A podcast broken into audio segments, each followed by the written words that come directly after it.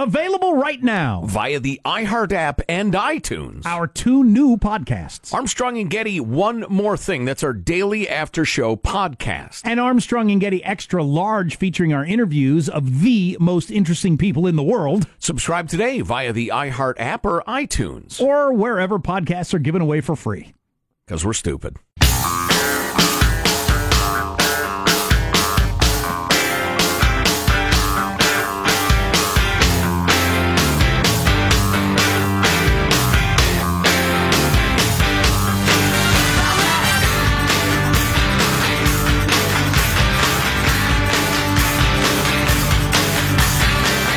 Four years ago, you know, there were only two of us in the race, and we split uh, the vote about 50% each. This time, we got a whole lot of candidates.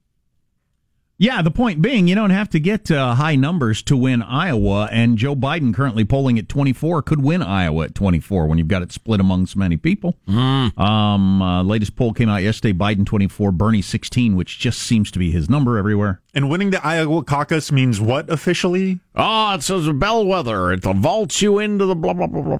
It just shows that you're to be taken seriously okay. and, and and puts you in the top tier going into uh, New Hampshire, and, South Carolina. And for whatever reason, it just is true.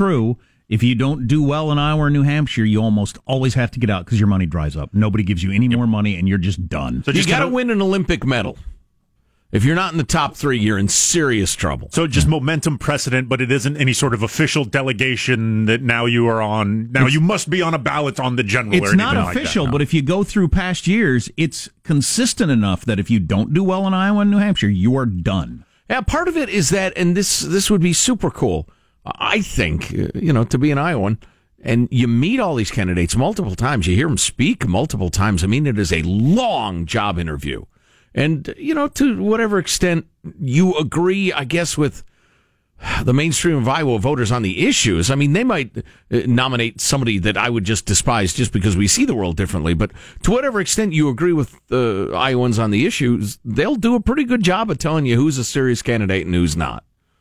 I, I can't think of. Well, and then a week I can't later, think of any time in in the near past. Anyway, I'd have to think about it for a while. But where a really good candidate, a candidate that should have done well, got screwed by those rotten, rotten Iowans. I don't think it happens that much. Well, and then like a week later, you go to New Hampshire with a different crowd, another small state, and then you got those two to compare. And if you didn't do well in either one of those, you're done. That's just historically been true. Right. Now everything historically has changed.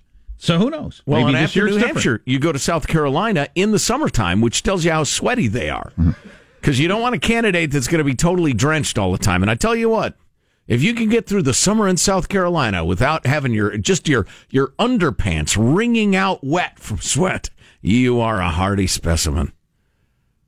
But just to uh, to finish, you feel part, like you can't breathe. Oi. Bernie is basically tied now with Warren, Elizabeth Warren, and Pete Buttigieg. So you got a three way tie for second 16, 15, 14, but that's within the margin of error. So three way tie for second is uh that's a you know Buttigieg it was one percent two months ago. Yeah, fourteen percent now. A couple of way lefties and a pretty damn far way lefty in uh, Mayor Pete. I like Mayor Pete. Always wears the white shirt and the tie. He's not going with them putting on different clothes in different counties or different audiences. He's doing the Trump thing. I wear a suit. I wear a suit all the time.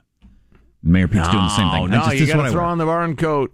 He was on. Go to New Hampshire, throw on something plaid. He was on stage with a band. One of an ear flap hat. It's June. What are you doing? Mayor Pete was on ba- on stage with a band over the weekend playing the piano, still wearing his. Uh, he rolled up the sleeves, I think, to play the organ in a oh, band, yeah. but he still yep. had the shirt and tie.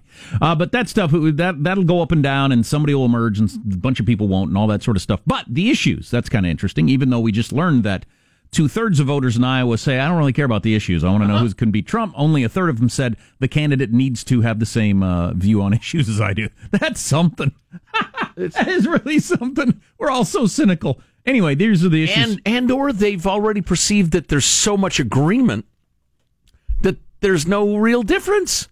Mayor Pete or or Elizabeth Warren, I don't care. They're more or less the same. Is it possible they're thinking that? I don't know. Uh, candidates must support dot dot dot. This is likely in-person caucus scores. So these are people that are serious about it. They're going to show up and actually caucus, which nobody understands how that works. I don't. You don't. Nobody. Does. You go all evening. You stand around the basement. You yell at each other. Then you separate into various corners of the room. Number one issue that you have to have the most agreement on, or the, most people said you got to agree with. Seventy nine percent said you got to swing the same way I do abortion wise. If you want me to support you, seventy nine percent. Okay. That's your number one. Wow. Right. That's amazing. Uh, followed by the president doesn't abort. He doesn't perform abortions, nor does he stop them. Followed by, and this is an issue that has regularly over the years finished at the bottom for uh, national voters. Climate change. Yep. is the greatest threat. Seventy five percent say you gotta you gotta be with me on the climate change. Okay. Is there any candidate saying I don't believe climate change running as a Democrat? I don't think so. So they're okay. Um, that reminds me, there's so the Smithsonian, and I want to get my kids there so bad.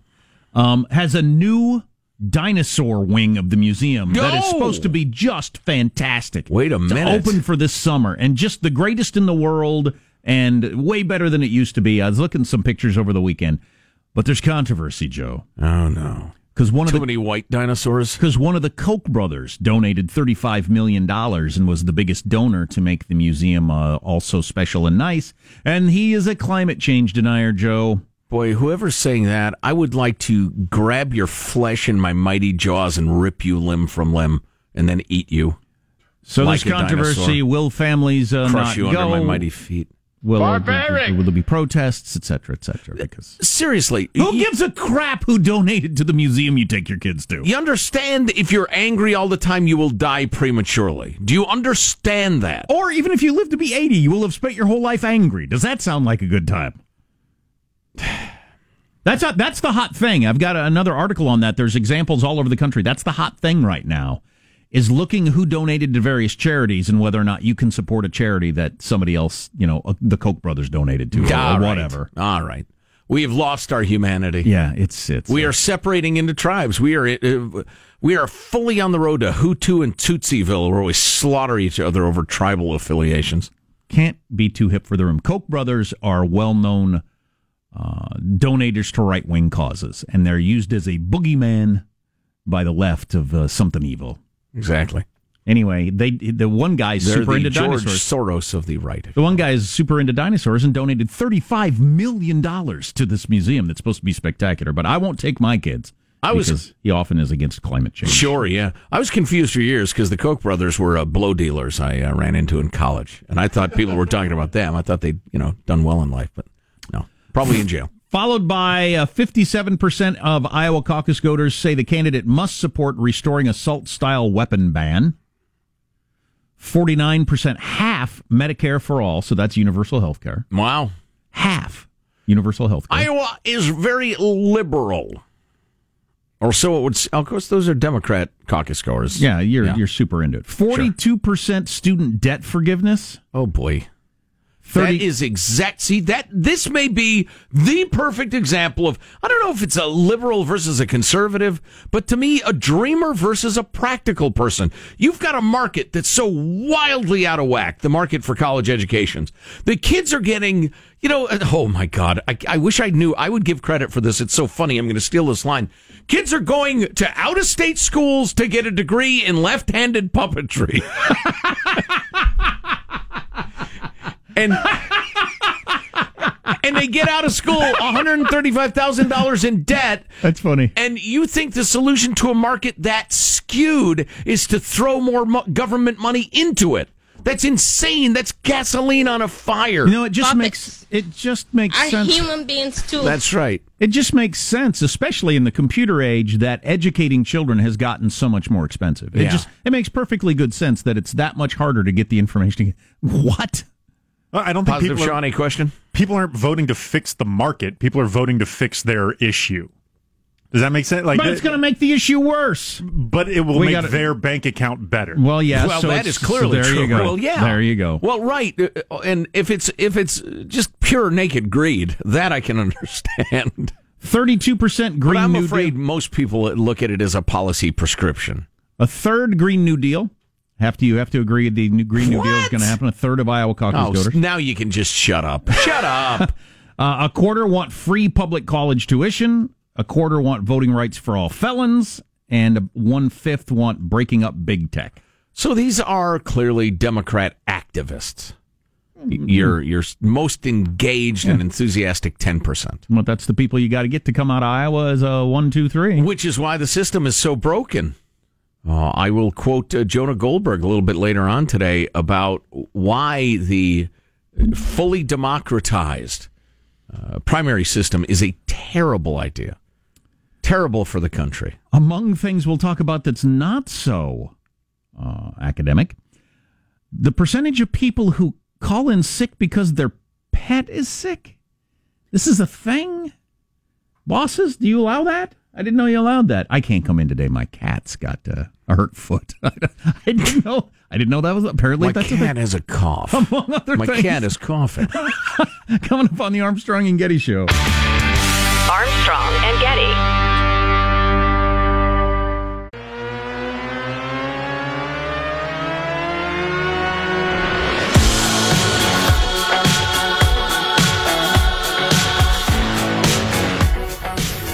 The Armstrong and Getty Show.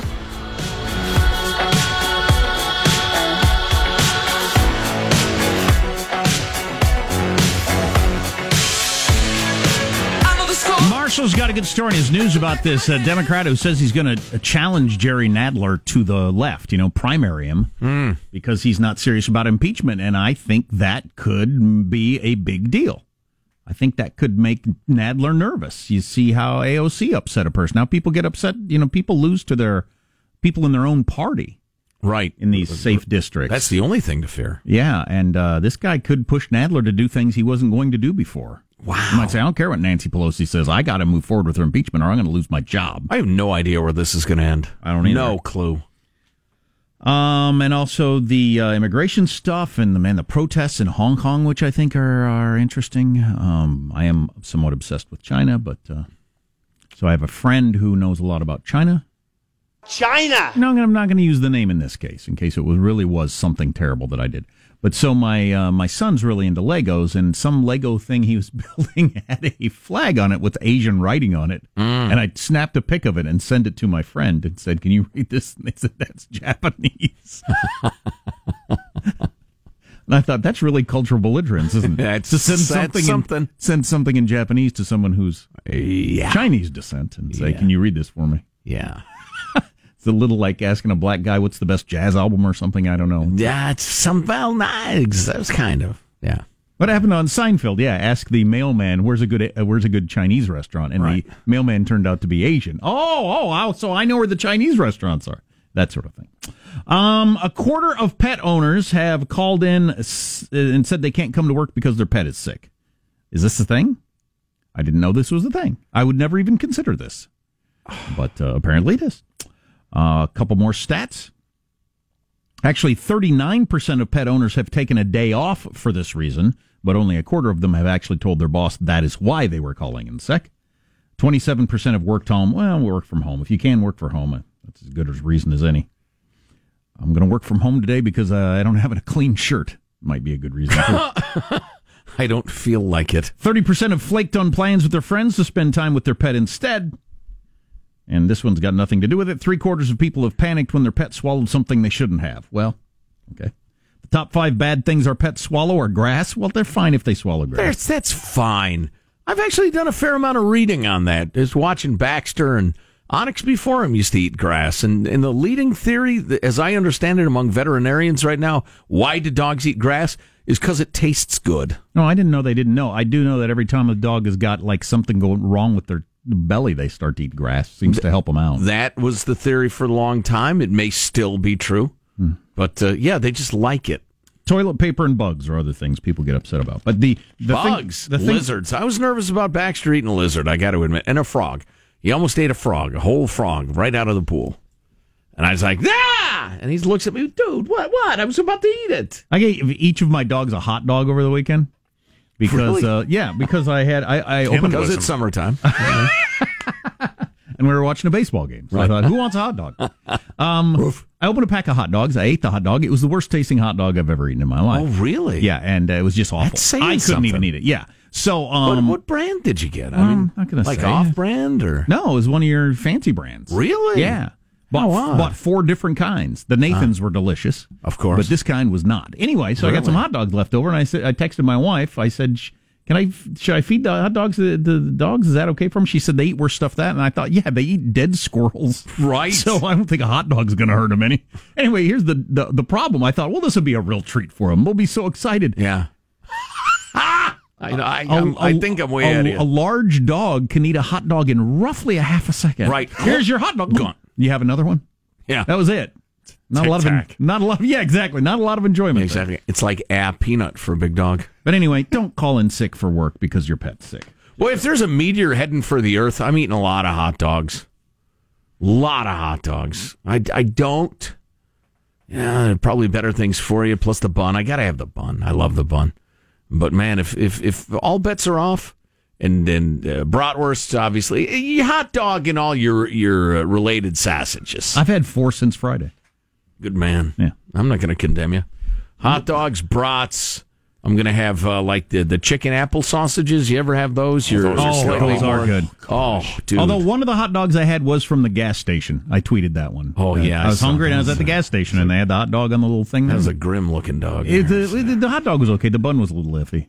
Bun had been there a while since Bun was there since gas was two fifty a gallon. a little I think. chewy, huh? I kind of was a leafy. well, yeah, it depends uh, who's listening in what part of the country. Gas is still two fifty a gallon in a lot of places. Absolutely. Yeah, uh, Um. not in Cal Unicornia. So, why did a million people take to the streets in Hong Kong? We'll talk about that later. But China, mainland China, is trying to take over Hong Kong, and they've been pretty successful. As I was reading in the New York Times book review over the weekend, how there are really no bookstores left in Hong Kong. China has closed them all down one way or the other. Chinese citizens could get books from Hong Kong, like real books about really what's going on in the world, not just the Chinese government's view of it. Mm-hmm. The Chinese government has managed to close down all those bookstores. Either just you all of a sudden lose your lease at your building and you can't be open there anymore, or in some cases the bookstore owners disappearing. Just Right. don't they don't exist Or anymore. they'll say, "Oh, you got serious, serious tax problems. We need you to come in." Yeah. and then you're not seen again. Yeah, and so they they can't get um, you know Western free honest journalism anymore, even in Hong Kong. Jack, Hong Kong is a semi-autonomous region uh, that's under the uh, control of uh, Beijing, but not really, except more and more really. Yeah, they're think- trying to take more and more control, and specifically, they want to be able to extradite anybody who's arrested in Hong Kong. And because Hong Kong has an independent judiciary right now, which is kind of cool, but uh, See how long that lasts. Not long. What's coming up in your news, Marshall? Well, Trump doubling down on tariffs. We've got former Hillary Clinton aides saying the Democratic leadership needs to change, and college kids meaner than ever. Somebody ask Hillary Clinton what she thinks. Why? Why would anybody ask that? Her, her- nobody cares. I guess one of her top aides is saying that. Yeah. Uh, stay tuned all the way on the Armstrong and Getty Show. Armstrong and Getty.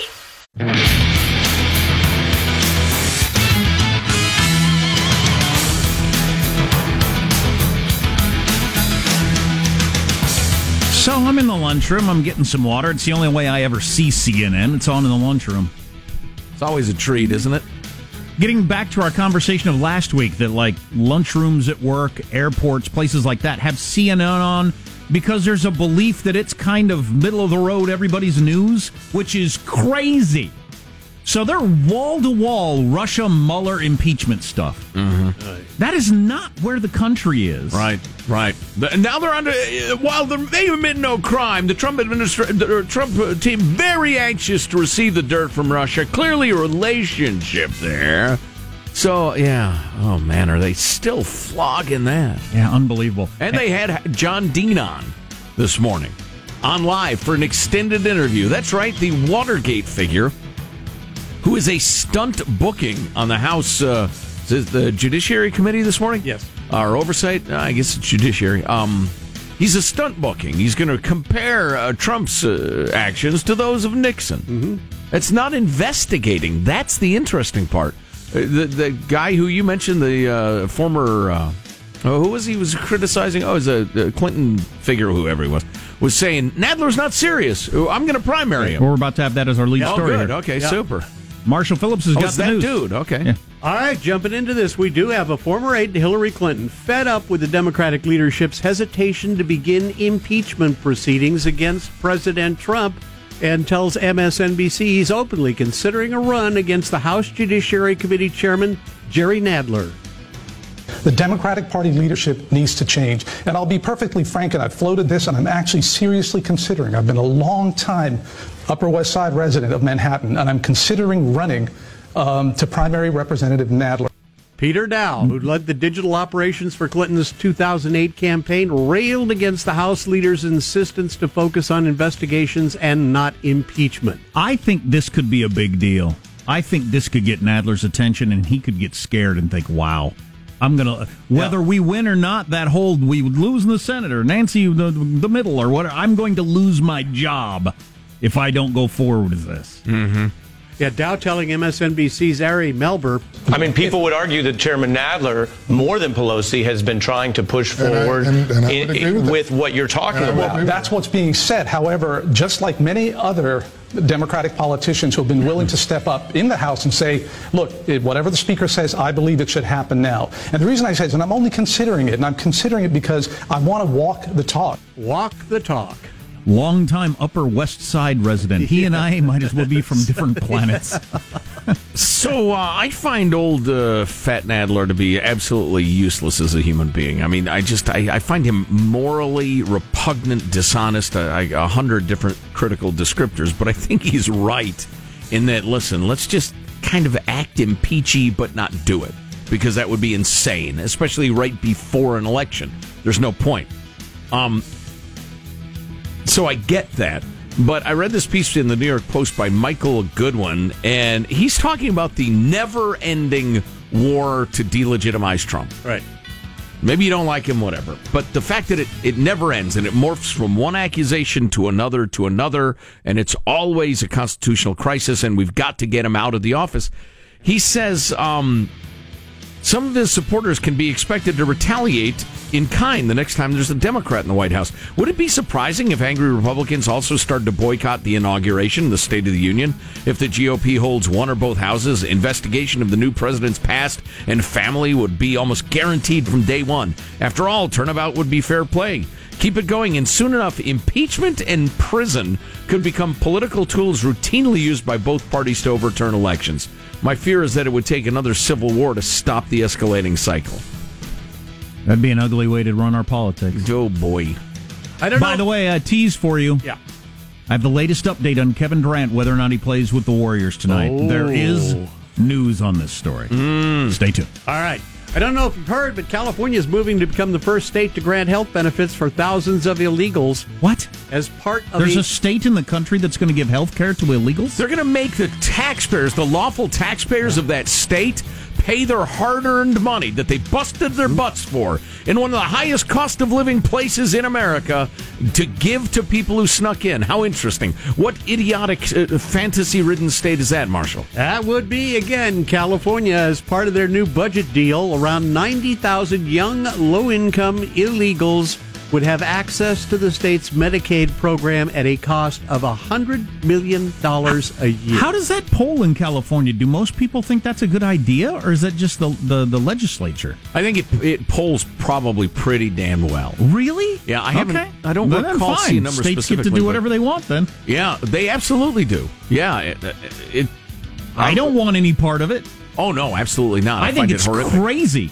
I think it's absolutely crazy. Like like insane. Like I can't even believe you brought it up as yeah. an idea.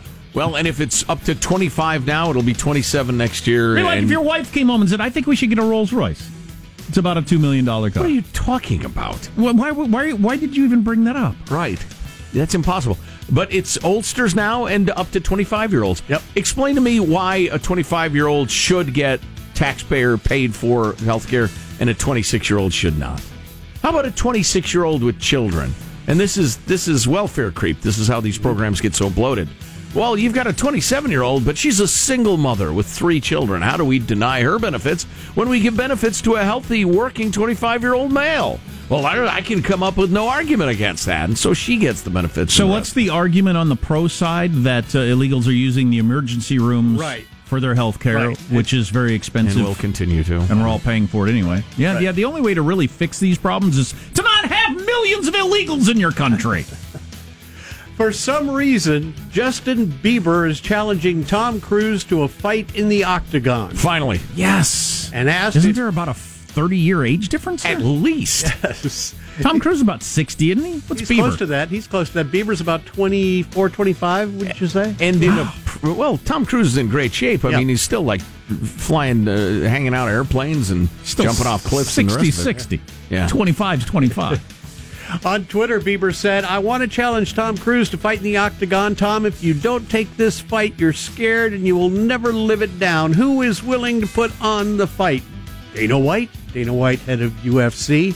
MMA star Conor McGregor stepped in immediately, announced that his company would host the event. awesome. So it gets even better. But Yes. why? Why does Justin Bieber want to punch and kick Tom Cruise at all? Is a religious Nobody thing? knows. Bieber's a Oh. Bieber's a serious Christian, and Tom Cruise is whatever that is, Scientology. Right. Um, wants to fight him about Yep. It's a holy war. Well, yeah. What, what is it. this? Holy war. It's the Crusades. Justin Bieber and Tom Cruise. Next, next, Demands a trial by combat. next, we'll find a big tough Jew to fight a Muslim. What? Wow. The, what? Wow. Raptors looking to finish off finish off the Warriors tonight in Game Five of the NBA uh, Finals in Toronto. Raptors won both games in Oakland to grab a commanding three-one lead in the best of seven. Is America going to put up with a foreign country winning our world championship? I don't know if we can do anything about it. Well, Uh, we we sure as hell can. We can rise up and, and invade Canada. Kev- Kevin Durant might be able to do something about it. He's been the MVP of the finals the last two seasons, one of the best basketball players in the world. A guy named Jay Williams, former player who works for ESPN, had dinner with Kevin Durant and said just two hours ago that he'd be shocked if Kevin Durant doesn't play tonight. Wow. Based on his dinner with Kevin Durant. dinner table events. I- I don't know if you can add in a guy who hasn't played with the team in over a month and just automatically be great, but we'll see. there you go. That's a wrap. That's your news. I'm Marshall Phillips, the Armstrong and Getty Show, the conscience of the nation. The Warriors could seriously use another shooter. Well, he's that. He's one of the best there's ever been. Even if he doesn't have to run around a lot. Plus, he's uh, seven feet tall and can just shoot over guys. Just post him there at the uh, three point line, have everybody else run around and dish him the ball.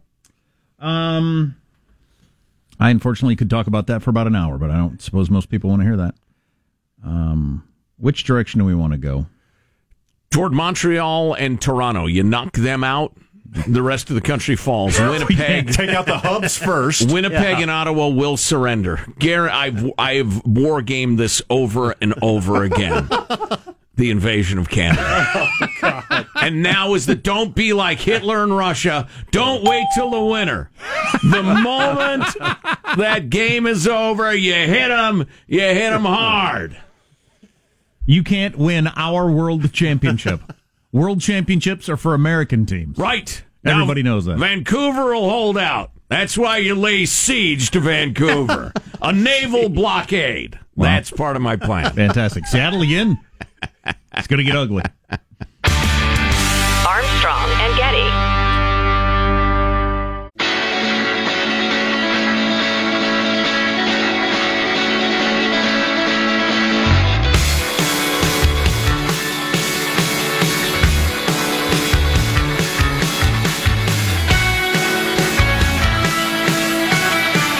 The Armstrong and Getty Show. We're going to be working together with Mexico and Guatemala to get this under control at the easiest place to get it under control, which was the Mexico Guatemala border. There you go. Who is that? That's Senator Blunt. What is he? He's somebody. Um, so did Trump get a win on the whole Mexico tariff thing? He threatened tariffs. If they don't do something, they uh, they they committed to doing something, and so. Not that I care about the win loss part. I just want things to happen. I want there to be less people coming across the border. Right, right. You know, Saw the Homeland Security Secretary say yesterday somewhere between 25 and 30 percent of the families are fake families. Oh yeah, yeah. Rented children, the cartels, the evil, murderous, torturous cartels use kids as props. So you have a family. You can't be detained. They turn you loose into the country. 87% don't show up for their hearings, and they're in.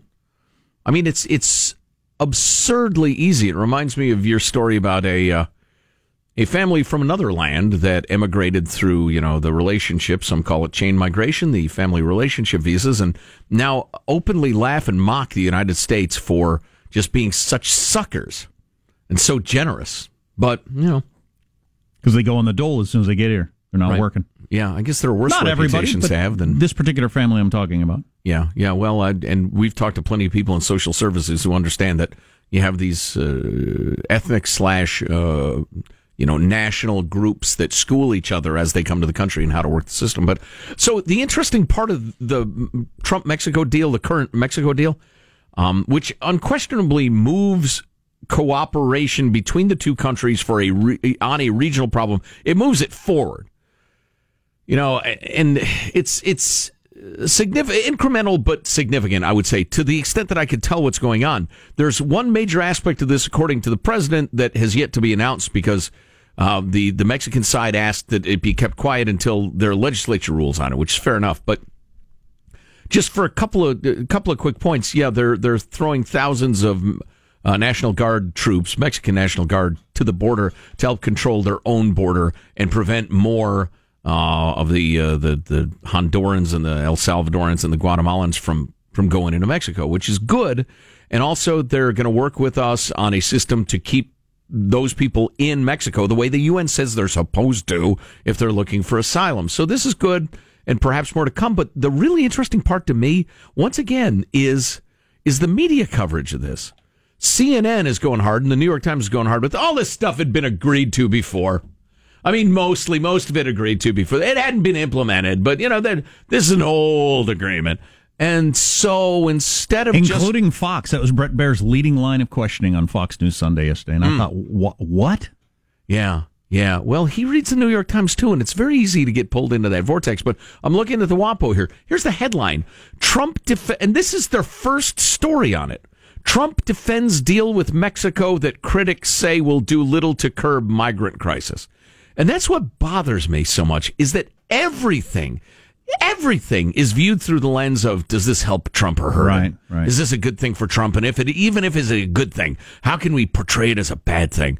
Just, hey, Wapo, what is, what has been agreed to? Just tell me what's been agreed to and what it means. And just, God, everything is so obsessively through the lens of Trump. Makes you crazy. You can't even tell what happened. They go right into analysis. Once again, though, here's Senator Roy Blunt on Face the Nation yesterday uh, explaining what the Mexico tariffs were really about. Probably the biggest message here is now not to Mexico, but to China. That the president is clearly willing to use tariffs. And actually, the president believes that tariffs are a significant positive economic tool.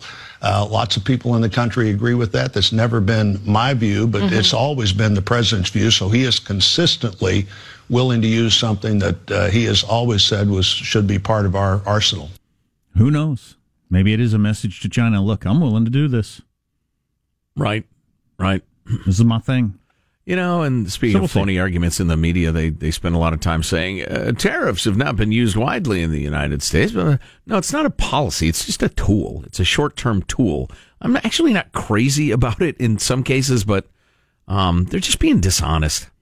Two quick NBA texts we got. Oh my God, the WAPO quotes Beto O'Rourke saying these are agreements that Mexico has already made in some cases months ago. Beto, just thrilled to be quoted by anybody. He's down at like 1 or 2% now. Yeah. He's nobody. He's third tier at best. How quickly they come and they go. Um, two NBA texts we got quickly. Make it a best of nine series for foreign teams. I don't. I don't have any problem with that.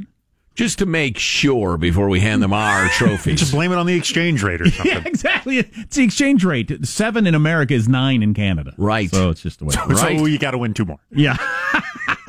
and also, the Durantula will make a gigantic impact tonight. Warriors in seven. I just hadn't heard the term Durantula, which is kind of funny. All right. Um, He's got legs like a racehorse.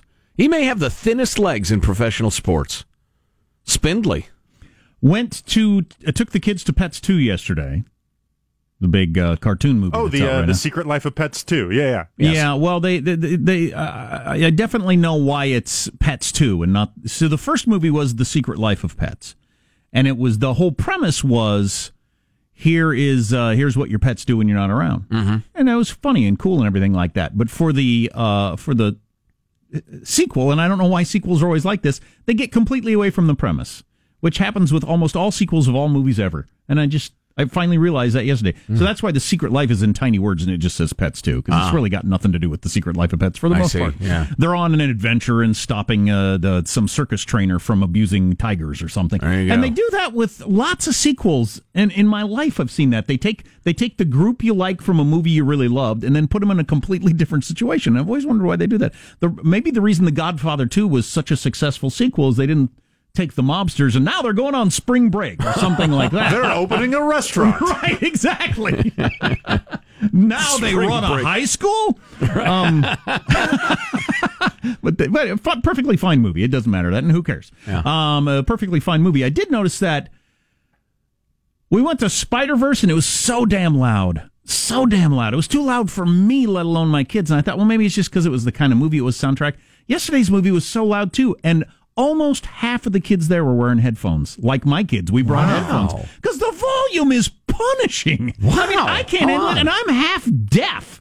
So that I guess that's a new trend in movies. You got to get the home experience with all the speakers and the explosion. It's just Yeah, I guess. deafeningly loud in there. I don't, what is it about movies and dialogue?